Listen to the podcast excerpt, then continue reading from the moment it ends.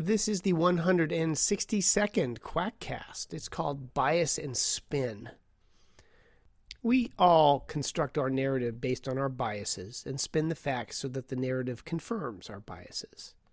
Among other characteristics, what separates an SBM provider from a scam provider is realizing that biases are always active and to try to apply them to yourself as well as everyone else.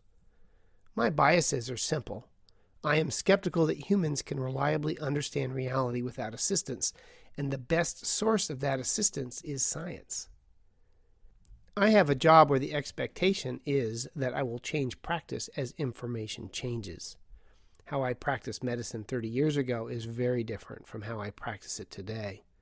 Still, I note it is harder and harder to change my approaches as I get older. I get more set in my ways, and it takes more effort to change as new studies are published. Sometimes it seems almost physically difficult. Again, it is expected that not only will I change my mind over time, as the sole ID doc at my hospitals, I will be the one to lead that change.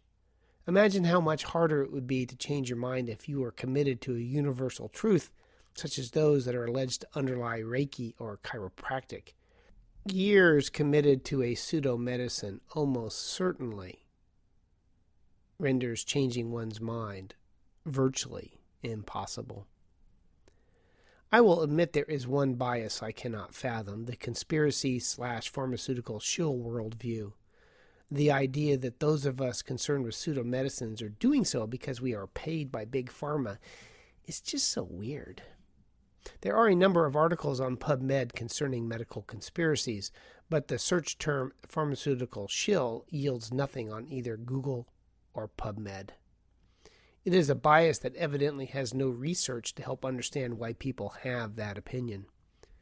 I suspect it is derived in part from the often remarkable sums paid to doctors to pimp medications to other doctors, but I can't even find how common that belief is.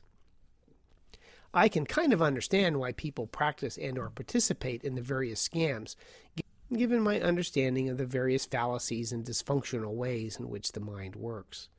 It is easy to see how both practitioners and patients misjudge the efficacy of pseudomedicines. We have evolved to survive reality, certainly not to understand it.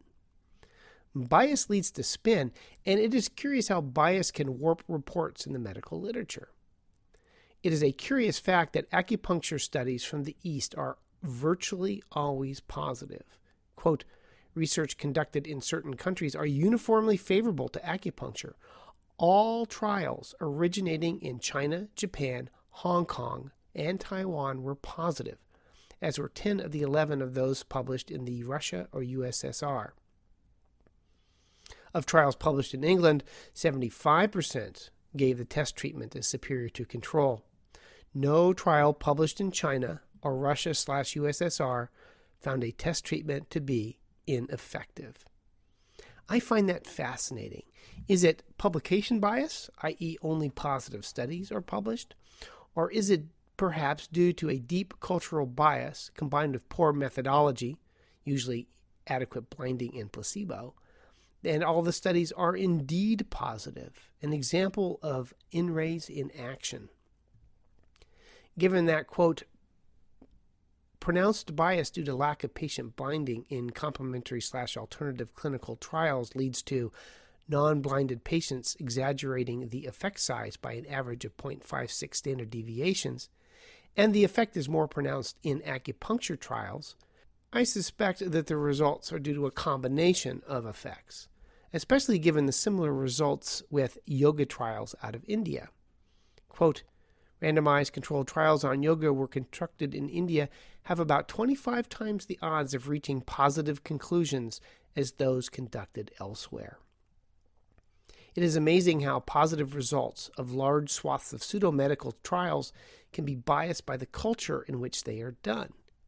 It would appear that the country of origin may have far more positive effect on a scam study outcome than the effect of when a real medication trial is funded by pharmaceutical companies. Money, as Cyndi Lauper noted, changes everything, but worldview with its concomitant bias is more likely important. Ioannidis was understating the issue when he noted, quote, prejudice may not necessarily have financial roots. Scientists in a given field may be prejudiced purely by their own belief in a scientific theory or commitment to their own findings. Many otherwise seemingly independent university based studies may be conducted for no other reason than to give physicians and researchers qualifications for promotion or tenure. Such non financial conflicts may also lead to distorted reported results and interpretations. It is amazing how such bias can lead to an inability to see effects even when it is staring you in the face. My favorite example is decreased risk of stroke in patients with traumatic brain injury receiving acupuncture treatment, a population based retrospective cohort study where they conclude, quote, patients with TBI, traumatic brain injury, receiving acupuncture treatment showed decreased risk of stroke compared to those without acupuncture treatment. Even though patients, quote, with acupuncture treatment had higher proportions of those using anticoagulants, antiplatelet therapy, and lipid lowering agents compared to those with no acupuncture treatment. The use of anti stroke medications was completely ignored as the possible explanation, and it was instead the effects of the acupuncture. It's mind boggling. Of course, acupuncturists are not the only ones who cannot look at data and see the obvious. Chiropractors like to point to risk of vertebrobasilar stroke in chiropractic care results of a population based case control and case crossover study as evidence that their particular pseudomedicine does not cause strokes. Quote, we found no evidence of excess risk of VBA stroke associated with chiropractic care compared to primary care. Although I have discussed this paper in the past, it does suggest that in a group that should not be having strokes, the young, seeing a chiropractor is associated with having a stroke. Quote, Table 3 has the smoking gun. The highest odds ratio, 14 for a stroke, is 12, four times any other age, in the age less than 45 in the first 24 hours after a visit to a chiropractor. Saying that a paper does not support chiropractic as a risk for stroke when the data suggest that it probably does continues. In the study, risk of stroke after chiropractic spinal manipulation in Medicare B beneficiaries aged 66 to 99 years with stroke pain by a chiropractor there may be a greater risk of stroke after visiting a chiropractor. Uh, but they conclude that, quote, among Medicare B beneficiaries aged 66 to 99 with neck pain, incidence of vertebral-basilar stroke was extremely low. Small differences in risk between patients who saw a chiropractor and those who saw a primary care physician are probably not clinically significant. Given that the chiropractic cohort was both younger and healthier, and given the rarity of stroke in that population, I am not sanguine that the study can be used as evidence that chiropractic neck manipulation is safe. And it suggests that the more likely chiropractic will be associated with a late stroke. A 10% increase at 30 days that was statistically significant. But if due to chiropractic, it cannot be determined from the study. They suggest it may not be clinically important. While a 10% change in a pain scale may not be clinically relevant, I'm not so sure a 10% increase in stroke has the same degree of triviality. I am also not sanguine that the study supplies evidence that chiropractic is safe. It is more spin than fact. Like the Cassidy study, it suggests that a risk of stroke is lurking in the background in some populations, that it is rare and hard to see.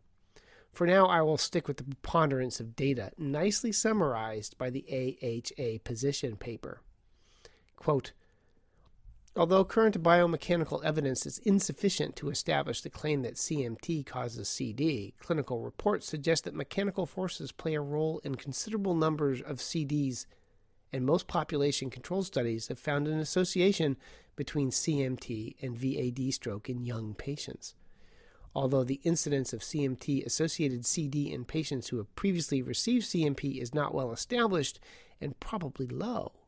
Practitioners should strongly consider the possibility of CD as a presenting symptoms, and patients should be informed of the statistical association between CD and CMT prior to undergoing manipulation of the cervical spine. End of quote.